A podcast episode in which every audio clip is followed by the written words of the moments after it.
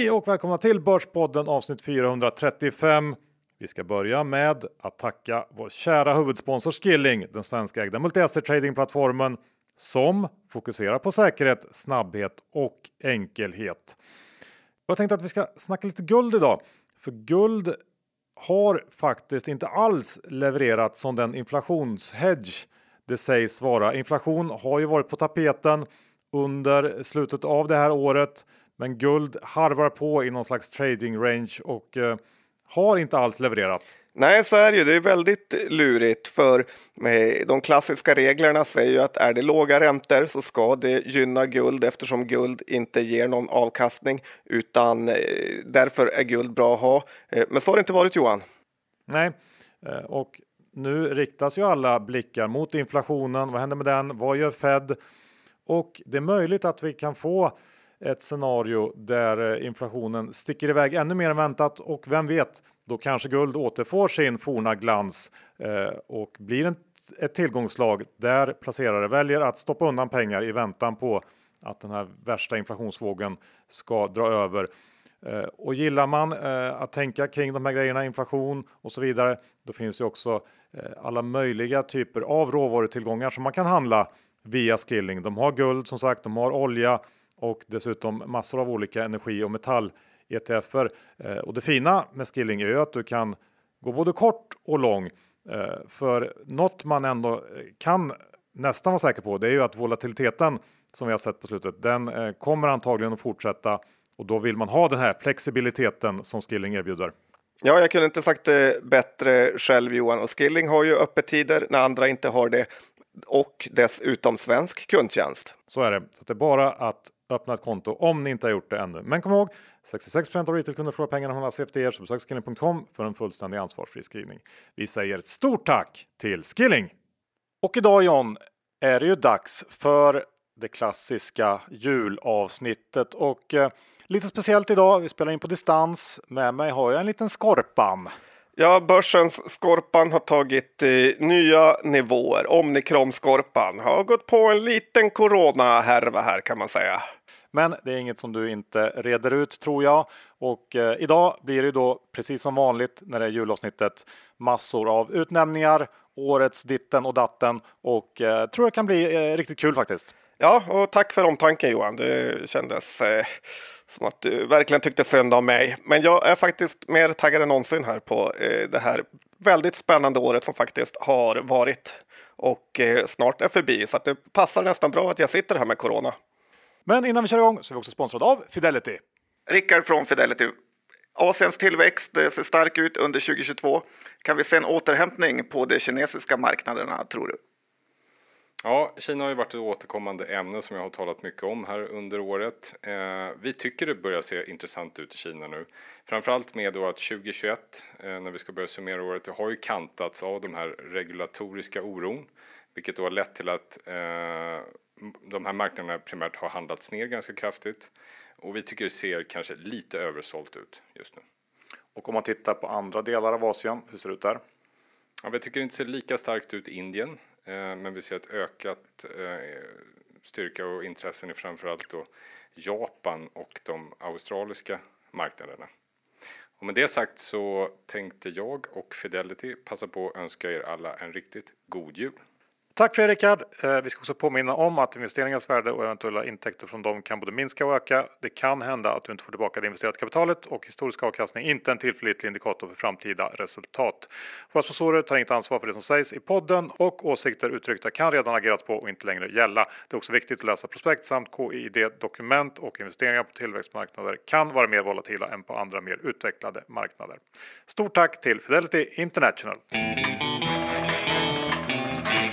Johan, Dr. Bass Isaksson Index är i 23.20 här den 22 december och ja, det är en spännande börs vi har. Man kan inte säga annat. Så är det ju, och jag tror att vi kan slå fast att midvinterrekylsbotten sattes här i måndags och nu har det efterlängtade julenisserallyt påbörjats. Vi har ju den här omikronrädslan påhejad av MSM.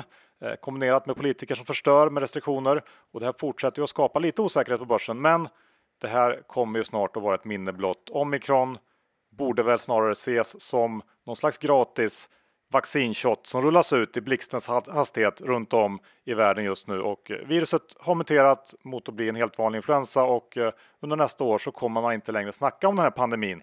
Och det ska ju bli oerhört skönt. Ja, faktiskt. Jag kan ju ge lite inside info att jag har haft feber i en dag, inte ens högt, kring 38,5 på piken. Och inte direkt efter det så har den gått ner till 0. Och ja, det känns som en liten förkylning faktiskt. Så att det känns väldigt onödigt att stänga ner en hel värld på grund av det här. Och ja, jag har gjort min plikt, tagit 2 vaccin. Kanske därför det inte blivit så illa heller. Skönt att höra. Nu går vi över till det avsnittet verkligen ska handla om. Och tänkte vi ska börja med årets börs. För det är ju faktiskt... Kan du veta vilken som är årets börs? Nej Johan, berätta för mig. Det är därför jag lyssnar på Börspodden. Ja, det är ju den svenska. Vi har ju haft en helt ursinnig uppgång på svenska börsen i år. OMX SPI, när vi spelar in det här avsnittet, är upp runt 28% drygt tror jag. Och vi har ju en gammal investerarkompis som säger att han alltid seglar med hissade segel. Det har tjänat honom väl genom åren. Men efter ett sånt här år så kanske ändå kan vara läge att plocka ner något litet segel här inför 2022 kan jag tycka, eller? Ja, jag är väl inne på den här idén om att 2022 kommer bli ett 2021 light. Så att jag är inte helt säker på att man behöver vara allt för försiktig. Så det är hissade segel då för dig? Ja, jag tycker det. Det finns många intressanta investeringar där ute. Ja, så är det ju. I och för sig, det håller jag med om. Det finns alltid det.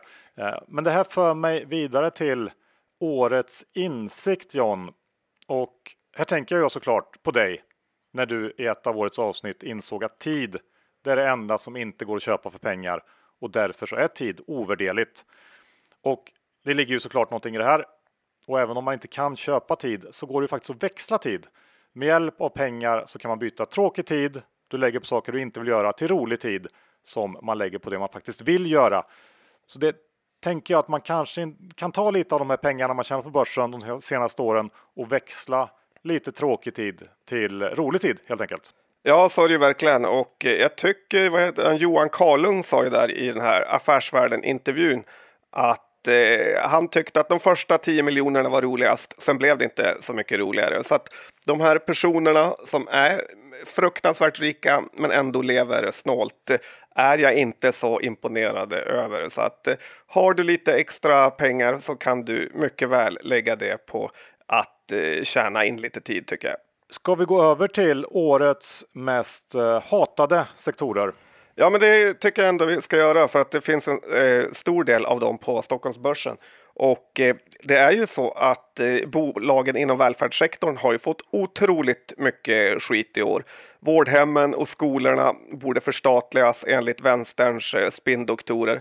Men frågan är varför egentligen ska de göra det när de anställda verkar gilla det? Och de som går i de här skolorna verkar gilla de privata och de som ligger på vårdhemmen verkar rätt nöjda. De som är absolut mest missnöjda inom vården är ju de med inom förlossningsvården. Det har ju varit ett stort uppror om det. Barnmorskorna är galet arga, mammorna är arga och det här området är ju det som är allra minst privat.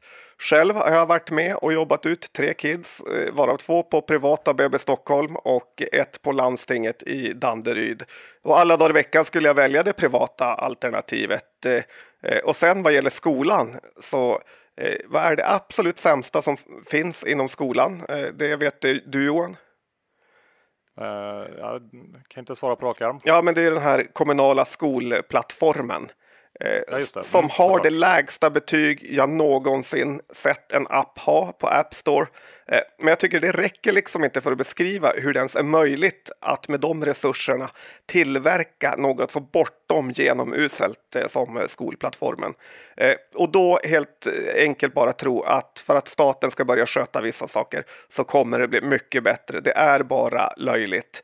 Staten borde bli bättre upphandlare istället. Så hade det kunnat bli mycket bättre. Eller som USAs bästa president genom tiderna sa Ronald Reagan att Staten är inte en del av lösningen utan en del av problemet. Någon slags slag för kapitalismen helt enkelt där från John. Ja, faktiskt. När du ändå är inne på hatade sektorer så har jag tittat lite på hur olika sektorer gått i år. Och man kan väl säga att min reversion gjorde comeback på något sätt. För att förra årets största vinnarsektorer, e-handel, gaming, bubble stocks som de kallas, alltså överhypade rövbolag utan intäkter. Alla de har tappat någonstans runt 20-30% under börsåret som har gått. Och det finns någonting här som är lite intressant att notera, och det är att den kanske största vinnartillgångsklassen av alla under 2020 faktiskt även är den största vinnaren under 2021. Och här tänker jag ju såklart på krypto. Vad säger det egentligen? Är potentialen i krypto större än vad någon av oss kan föreställa sig? Eller är det bara en ovanligt svår bubbla att ta håll på? Nej, men nu när man märker att folk börjar hata sina länder och stater mer och mer, så kanske det faktiskt är ett av de största uppsvingen som krypto står inför, har jag börjat känna. Folk är trötta på politikerna och vill ha något mer där man kan rösta med fötterna, så att säga. Så att, jag är inte i närheten av negativ till krypto faktiskt. Jag tror att du är någonting på spåren där. Sen har vi ju lite döende trender.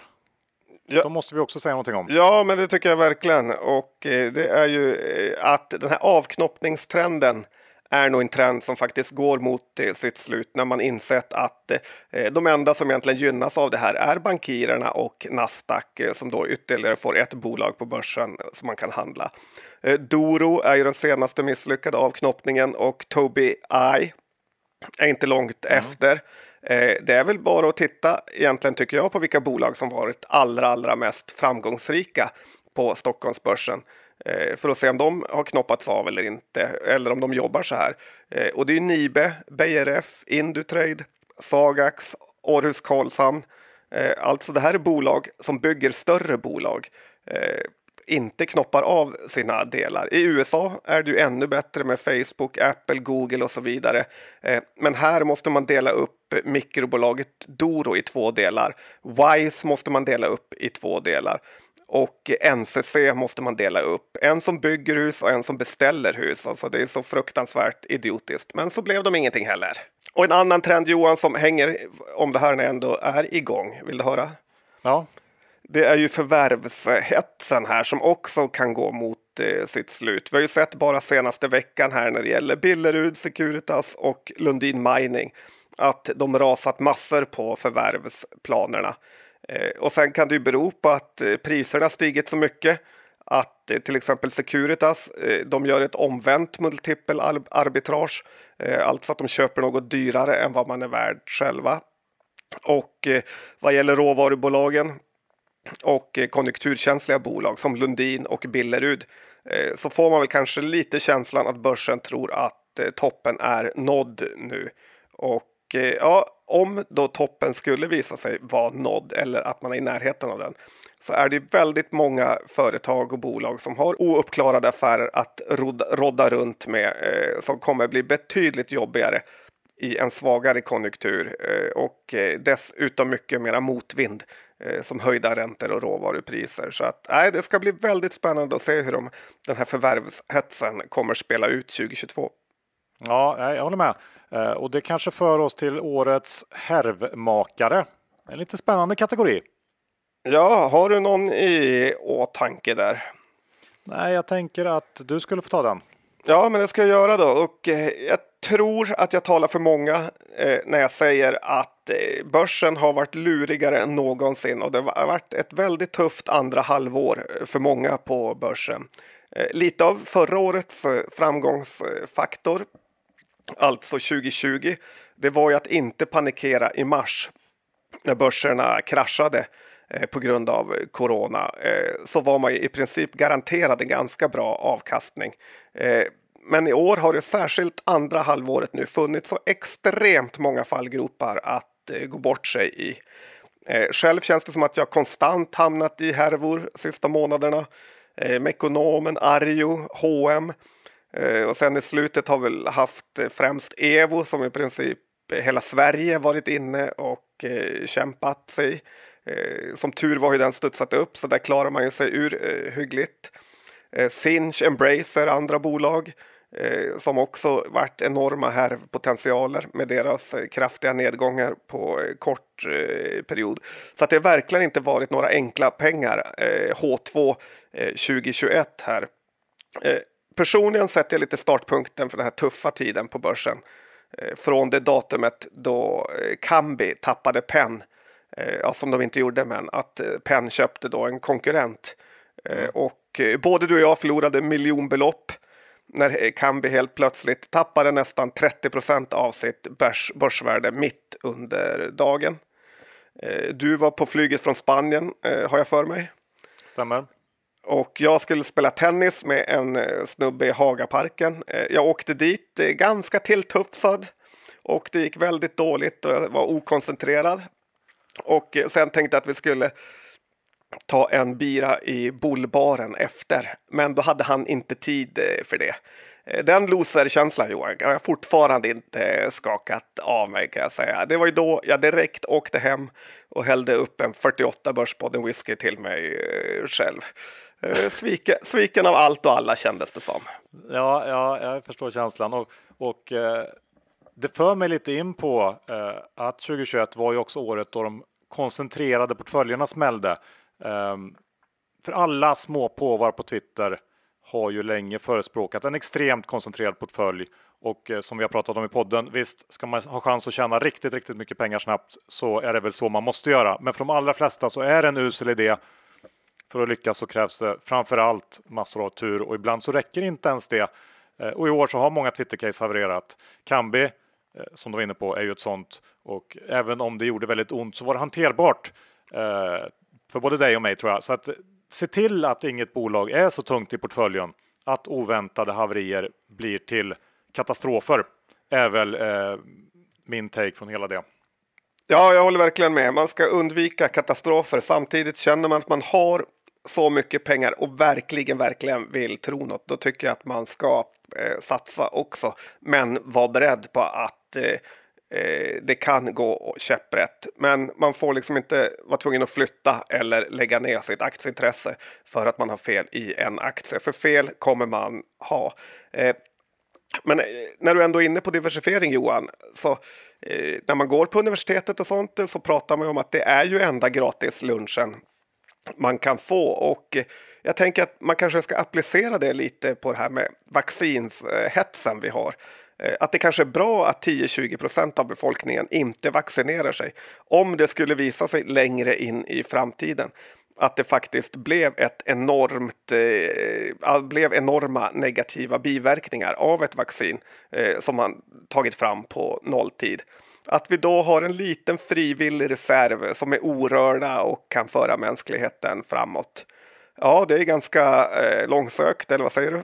Nej, jag gillar tanken. Ja, men det är ju det som är grejen med diversifiering, att hux flux dyker upp något man aldrig kunde ha tänkt på. I Embracer, om man tänker börstermer, eller i Evo eller Cambi, då är man väldigt nöjd att man har lite bitcoin i portföljen, trots att man kanske tänkte att det var idioti från början. Så är det, och du tog ju upp ett antal sektorer som har varit hatade. Vi missar ju, eller du missar kanske också... Biotech har ju varit katastrofal sektor i år. Och då tänker jag ändå att det är väl många som har sagt det här. Så att jag ska inte sitta här och slå mig på bröstet. Men jag tror att de flesta håller med att det här är väl året då fasregeln slog sig in i finrummet på riktigt. Min egenkonstruerade fasregel. Ja, faktiskt. Det får man ge dig. Det har ju varit några år. De har levererat och det blev väl typ pricken över it att Max Mittregger nu fick hoppa av Gladiator och ta stoppen i alla sina biotechbolag. Så att ja, undvik fasregler om du vill kunna sova gott. Ja, och jag kan väl säga här också att jag skulle nog personligen bli lite besviken om jag inte är med på någon typ av shortlist här inför utdelningen av Nobelpriset i ekonomi. För att jag tror att den här fasregeln har potential att revolutionera avkastningen för småspararportföljer runt om i världen om den fick lite bredare spridning, så att säga. Ja, känns lite kort bara för att du ska vara med och konkurrera. 8 det är lite som vaccinet. Typ. Vissa grejer måste man dra fram snabbt. Ja, men jag röstar på dig. Tack. Ska vi ta årets luring? Också en lite så här spännande kategori. Ja, en lite konstig kategori, Johan, men det är ju faktiskt stockpicking som har blivit nominerad och vunnit den kategorin. För att välja rätt bolag eller bransch är ju fruktansvärt svårt, men också viktigt. Det är det som avgör. Det här förenklingstänket som vi brukar hänföra lite till Robert Aldin, med att blir det mer eller mindre av det ena eller det andra. Det är bra tänk, men det behöver förfining. För det är väldigt lätt att välja helt fel aktie ändå. Det finns extremt många exempel på det. Till exempel tror du på livsmedelsaktier och tar då tillverkarna av innehållet, typ Scandi Standard eller Midsona, så har man kört bort sig. Men köpte man Axfood eller Ica så är man en hjälte. Tvärtom här gäller då inom telekom att här skulle man inte äga plattformarna utan mer innehållet. Alltså kommer folk att surfa mer eller mindre under pandemin. Ja, men mer. Har man då köpt Telia så har det gått riktigt dåligt. Men satsar man på Netflix så har man legat rätt. Det här gäller ju även åldringsboomen. Om man har trott på den under en längre period och köpt vårdhem så har man varit en sopa. Men har man istället köpt utrustningstillverkaren Arjo eller Arjo så har man fått en dubbling. Och jag tyckte förra året var vi inne på det här med. Då pratade vi lite om hur det hade gått i bettingsektorn. Så gått skilda vägar med succéer för Evo och Cambi medan operatörerna hade brakat ihop. Så att identifiera en sektor som står inför ett uppsving är bra. Men det är faktiskt stockpickingen som gör dig rik. Vi är denna vecka sponsrade av Rare Wine Invest. Och John, vi är ju bägge två intresserade av vin, kan man ju säga, lugnt sagt. Ja, vi gillar att dricka. Däremot så har vi ännu inte investerat i vin. Men ju mer man läser på om det här, desto mer intresserad blir man ju. Det här är ett sätt att diversifiera sin portfölj. Och Rare Wine Invest hjälper till att bygga upp en stark vinportfölj med exklusiva och sällsynta viner från framförallt Bourgogne, Champagne, delar av Italien och till viss del även Napa Valley i Kalifornien. Ja, för det som är bra med vin är ju att det här är ju verkligen en långsiktig investering. Är man ute efter snabba pengar så är vin inte för dig. Men vill du däremot ha en långsiktig investering så kan vin vara helt perfekt. Ja, Rare Wine Invest pratar om att man ska ha en tidshorisont på cirka 5 år och längre än så. Då är vin väldigt relevant som investering. Ja, och det är den ju för att dels så dricks ju det upp flaskor och försvinner från marknaden. Men också för att vin blir ju som sagt lite som du och jag, Johan, bättre med åren. Så är det. Dessutom så är produktionen konstant så att det är svårt att helt plötsligt bara dubbla produktionen av ett populärt vin. Och efterfrågan på exklusiva viner ökar för varje år och man ser framförallt ett väldigt köpsug ifrån Asien och specifikt Kina, och det här har gjort att priserna skjutit i höjden. Vad som gör Rare Wine Invest intressant, ja, det är dels storleken. De omsätter strax under 1 miljard kronor och är en väldigt stark aktör på den internationella vinmarknaden. Dessutom tillhandahåller de det enda tullfria lagret inom EU där privatpersoner då och bolag kan lagra sitt vin och sin sprit utan att betala vare sig moms eller punktskatter. Och vill man läsa mer om hur och varför vin är en bra investering, vad gör man då, John? Ja, då går man in på rarewineinvest.se och där finns det även kontaktuppgifter till det svenska kontoret om man vill komma i kontakt med någon av deras rådgivare. Vi säger stort tack till Rare Wine Invest. Nu tänkte jag ta årets nya börsuttryck. För varje år är det så här, John, att BP eller Börspodden myntar ett nytt börsuttryck. Och ofta så beskriver det här uttrycket, eller ordet om man så vill, ett fenomen eller en viss typ av händelse som sker på börsen. Bråsad är ju ett exempel på ett sådant ord som Börspodden har myntat. Ja, och har det försvunnit lite nästan? Han har inte gett sig på några bolag det här året. Nej, precis. Det är väl det kanske. Men bidat årets... sin tid. 2021 har inte varit jättelätt att ge sig på bolag heller. Nej, det kanske kommer 2022. Vi får hoppas det. Årets ord då. Det är våldshås, alternativt våldshåsare. Och det här uttrycket myntades ju under den här enorma Twitterhåsen av Englo Gaming. Då ett antal Twitterprofiler håsa änglar så hårt att det övergick till våldshås. Och då kanske man frågar sig vad är skillnaden mellan vanligt håsande och våldshåsande. Och det är ungefär som skillnaden mellan misshandel och grov misshandel. Alltså att håsaren i fråga har använt sig av onödigt och överdrivet håsiga argument vid upprepade tillfällen utan att ta någon som helst hänsyn till casets risker. Och då blir det våldshås. Ja, det är ju hårfint som sagt, men det är inte kul att ha gjort sig skyldig till våldshås kan man säga. Kanske framförallt inte i Anglo Gaming som numera är dött. Nej, då kan det gå så. Sen har vi... De håsade så mycket så att det dog. Det är det värsta. Ja, det kan också hända när man våldshåsar. Sen har vi det kanske mest prestigefyllda, den mest prestigefyllda utnämningen i julavsnitten är väl ändå årets börspersonlighet. Många som vill bli det, tror jag. Det är väldigt många, det är lite lobbyverksamhet innan och försöker påverka. Men det är inte, visst det går att påverka, men det är ganska svårt. Ja, och förra året så var det ju Ilja som knep hem första platsen. Det var det. Ja, och... Alltså, får jag börja Johan? Med... Ja. Och det var som sagt Ilja förra året. Och jag tycker faktiskt han får det i år igen. Men dela det med Erik Selin. Det här är ju nu två personer som blivit larger than life finansmän i Sverige. Erik Selin är god för över 40 miljarder och han har ju byggt allt själv. Det har Ilja också gjort och jag tycker båda ska ha priset för även om det har varit mycket eller nästan allt varit i deras favör så har de också gjort det absolut bästa av situationen. Det finns många andra fastighetspersoner i Sverige som har haft samma möjligheter men inte tagit dem.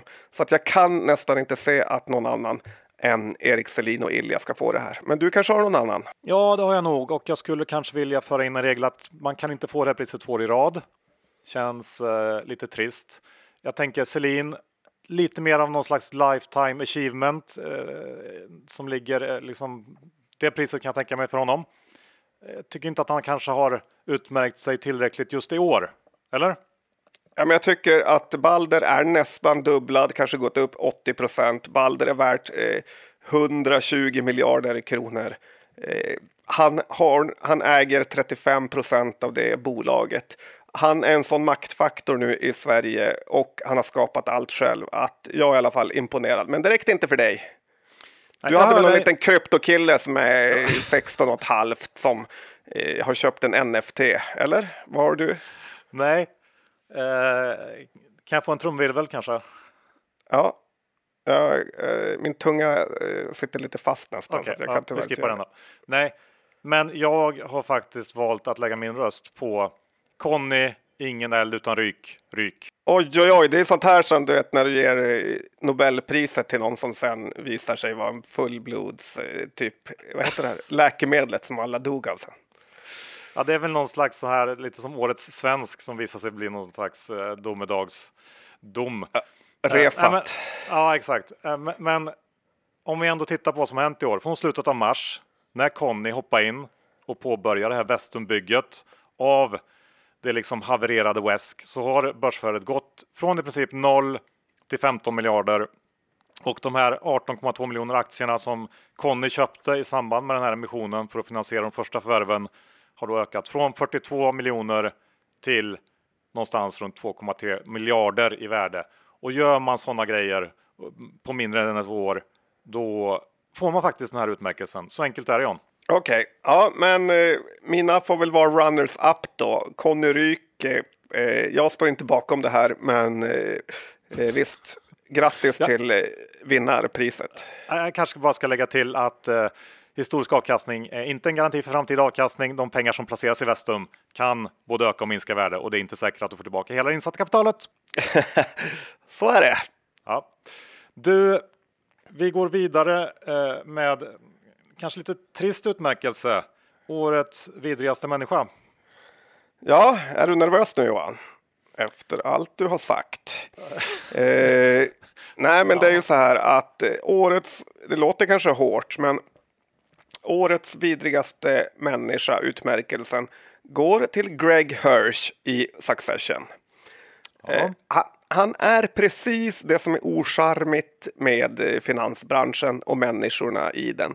Folk som låtsas vara goda men är i grund och botten helt otroligt självupptagna.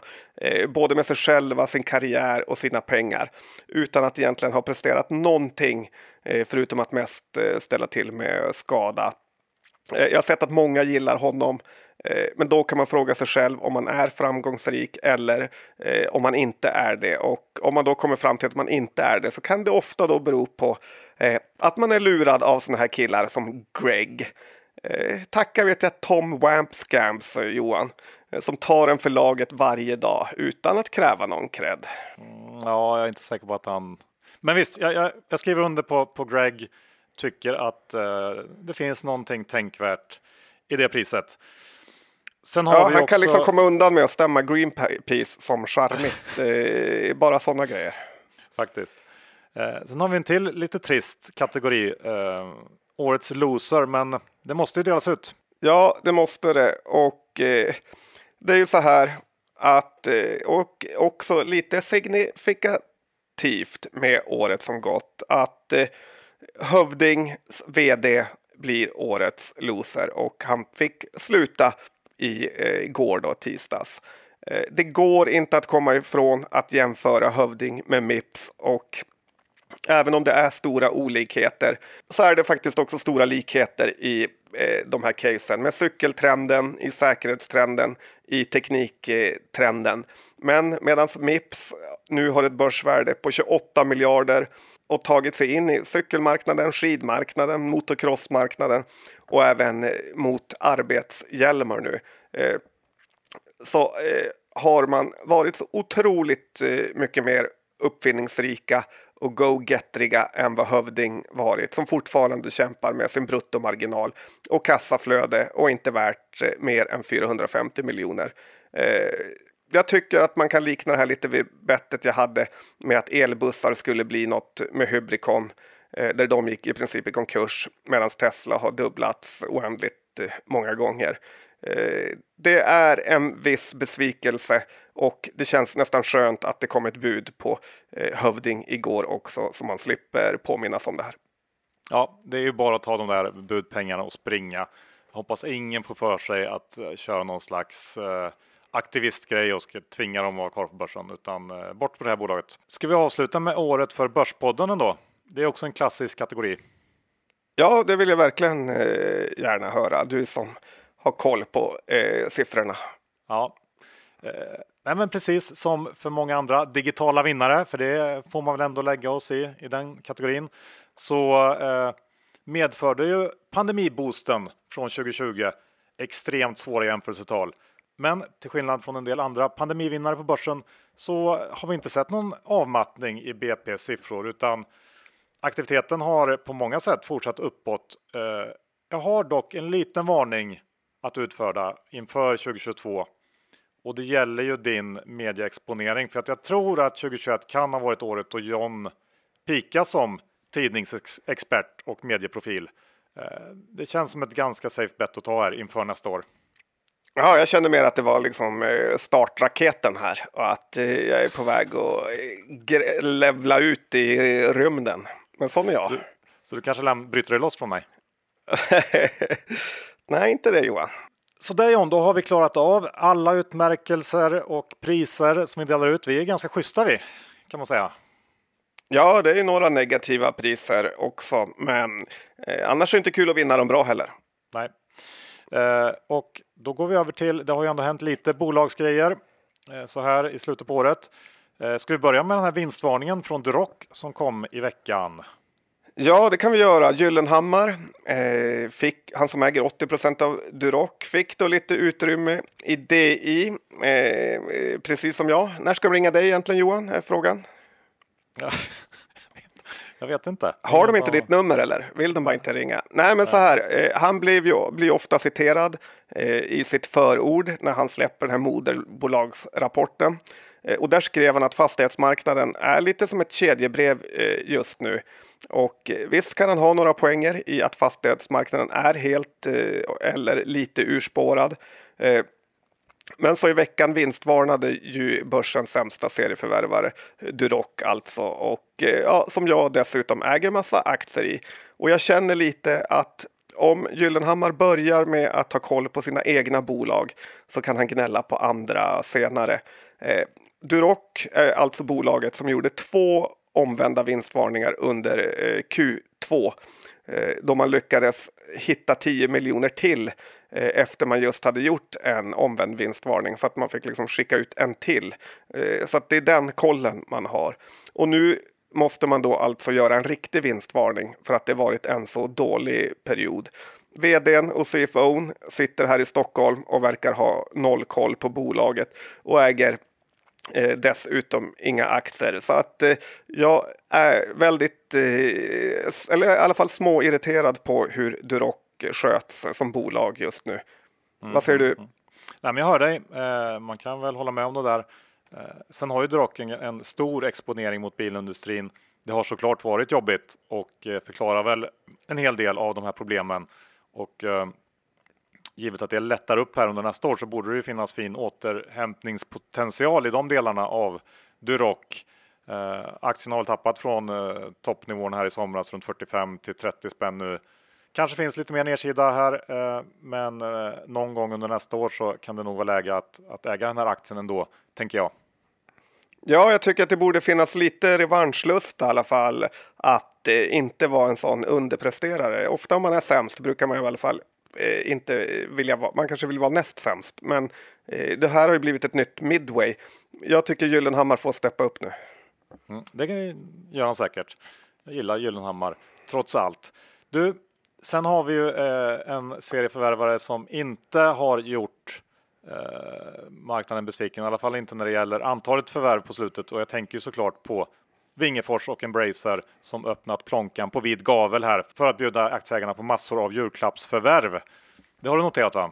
Ja, det är svårt. Dels eftersom man har väl kanske efter Evo den största fanklubben på Twitter. Och i och med de här senaste förvärven så har Embracer gett sig in på lite av en annan väg än man tidigare varit på. För först så gjorde man ju det här monsterköpet av brädspelsbolaget Asmodee.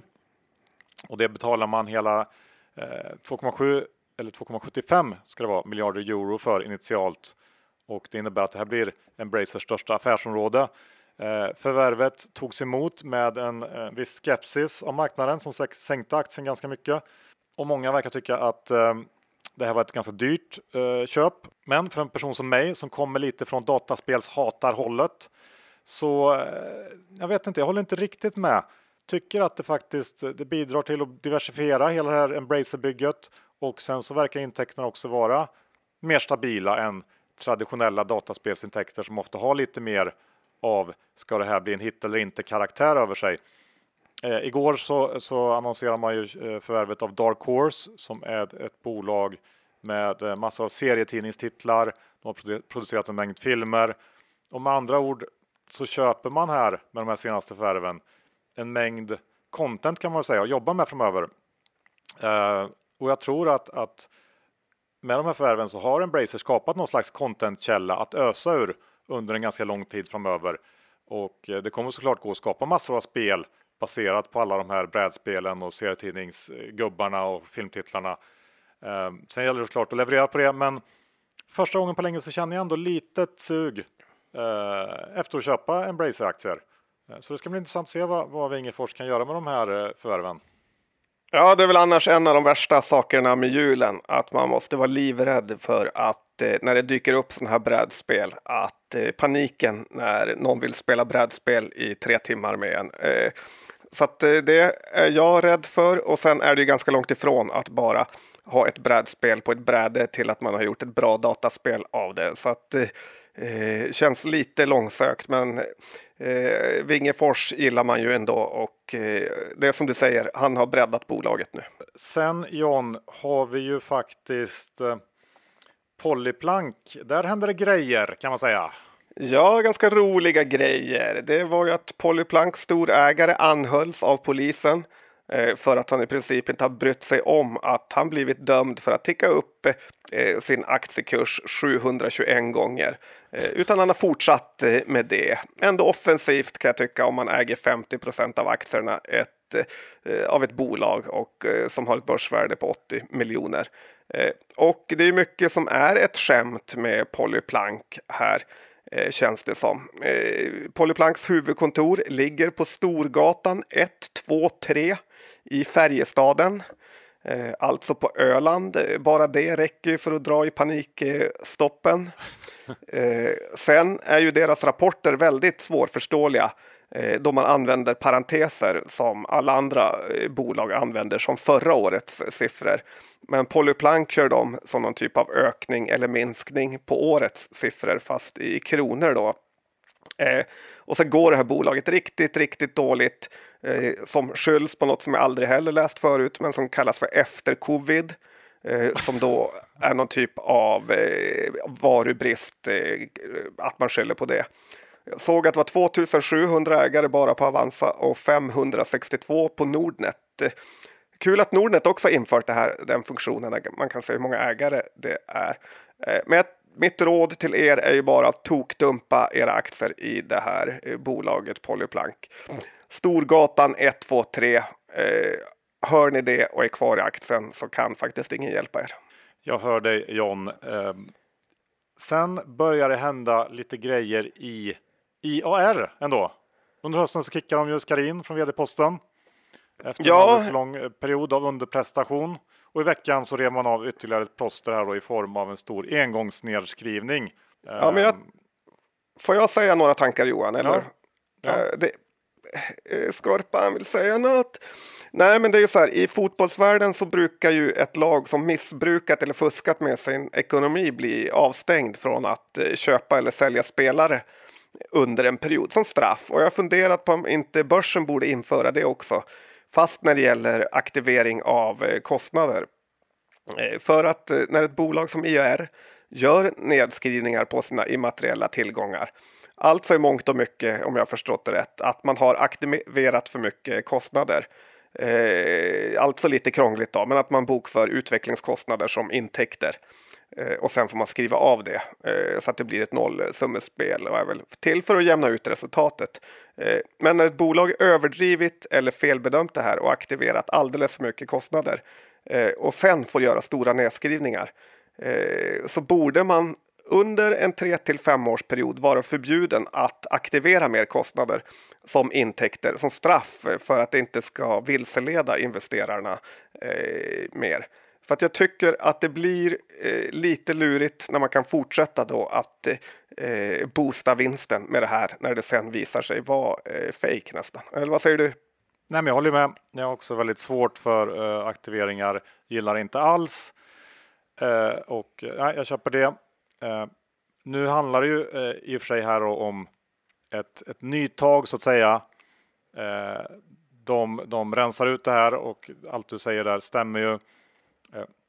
Men i samband med det här så sa man också i det här pressmeddelandet som man skickar ut att man har gått igenom liksom affärsmodellen och säljmodellen för bolaget, och kommit fram till att man ska fokusera på ett färre antal områden där bolaget har potential att på riktigt generera intäkter så att säga. Och IAR har ju alltid varit ett bolag som är svårt att förstå, men jag gillar det här. Jag tror på fokus, och kanske kan det vara precis det här fokuset som har saknats under ganska många år.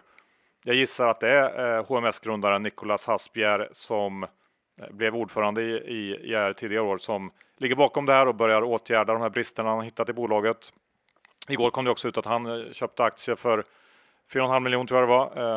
Och det var en hyfsat rejäl ökning av hans befintliga innehav. Lite drygt 50% mer köpte han då. Och jag tror ändå att man kan ta lite rygg på Hasbjerg här, för att han verkar vara en kille som vet vad han gör. Ja, jag håller med på ett sätt. Lite känns det för tidigt. Det är inte så lätt att förändra ett bolag på bara några månader och helt byta inriktning eller fokusera. Men jag antar att han köper aktier, inte bara för att vara schysst utan för att han tror på bolaget. Och då kanske man ska vara med här, för aktien har ju gått väldigt dåligt under flera år, så att någon gång vänder det ju. Ja, sen är det klart den har studsat upp, jag vet inte vad, nästan 20% där på en vecka bara, så att det kanske inte är perfekt time just nu. Men ändå, det ska man hålla koll på. Sen kanske vi ska avsluta, John, med det här med animalisk föda och bolag som jobbar med det. Hur är det med den gruppen egentligen? Ja, men att köpa aktier för där man ska äta djur har ju varit en riktigt usel investering i år. Scandi Standard har ju varit en iskall aktie av flera anledningar. Egentligen som de kom till börsen, och den känns ju fortfarande 0% het. Trots att aktien är på bottennivåer nu. Igår kom norska Backafrost med en vinstvarning efter man har drabbats av en exceptionell hög dödlighet i sina laxburar på grund av något virus där. Och det känns ju nästan ännu äckligare att tänka sig enorma korgar i havet fullt av döda laxar än kycklingar faktiskt. Så att ja, de bolagen kan ju ha en potentiell härva framför sig också. Och sen slutligen så har vi ju även att leverantörer till de här bolagen, typ Munters, har ju drabbats väldigt hårt av den kinesiska svininfluensan som då gjort att efterfrågan på fläskkött gått ner mycket. Så att ja, det finns ju många problem med de här bolagen, och det finns också många problem som inte känns som att de bara kommer gå över, utan de kommer komma igen och igen och igen i olika former. Så att man gör sig nog bäst att hålla sig borta från de här aktierna. Och sen är också en annan intressant grej är ju att om man vänder på det så har ju den här, vad ska man säga, konstgjorda maten eller naturliga maten också gått väldigt dåligt. Beyond Meat har gått ner mycket i år på börsen. Alltså fake kött då. Och Oatly har ju varit en urusel investering. Havre, mjölk och så vidare. Så att det är inte riktigt helt lätt att hitta bra investeringar i den här sektorn. Så gör man det så ska man vara nöjd och köpa på sig mycket, känns det som. Slut på avsnitt 435. Vi säger såklart ett stort tack till vår huvudsponsor Skilling. Se till att öppna ett konto. Nu är det snart julledighet. Och då vill man kunna sitta där med sin mobil och vara redo. Det är inte så mycket att fundera på, eller hur, John? Nej, det är snarare en självklarhet. Man ser ju hur fruktansvärt mycket rörelser det är när börsen är stängd. Och då vill man antingen för nöje eller för pengar kunna vara med och kriga. Så är det. Men kom ihåg, 66% av retailkunder förlorar pengarna hamnar hos CFDR. Så besök skilling.com för en fullständig ansvarsfri skrivning. Så där, John, innehav idag då. Var någonting att snacka om där? IAR vet jag finns som ett innehav i den numera legendariska Börspodden-portföljen. Ja, det gör den, och jag har även Durock då, som jag nämnde. Ja. Som en besvikelse. Så. Precis. Stay away. Jag tror att det är ganska lugnt. Så ja, med det så tackar vi för den här lyssningen den här veckan, och för önskar alla lyssnare en riktigt god jul. Hej då! Ja, ha en riktigt bra jul.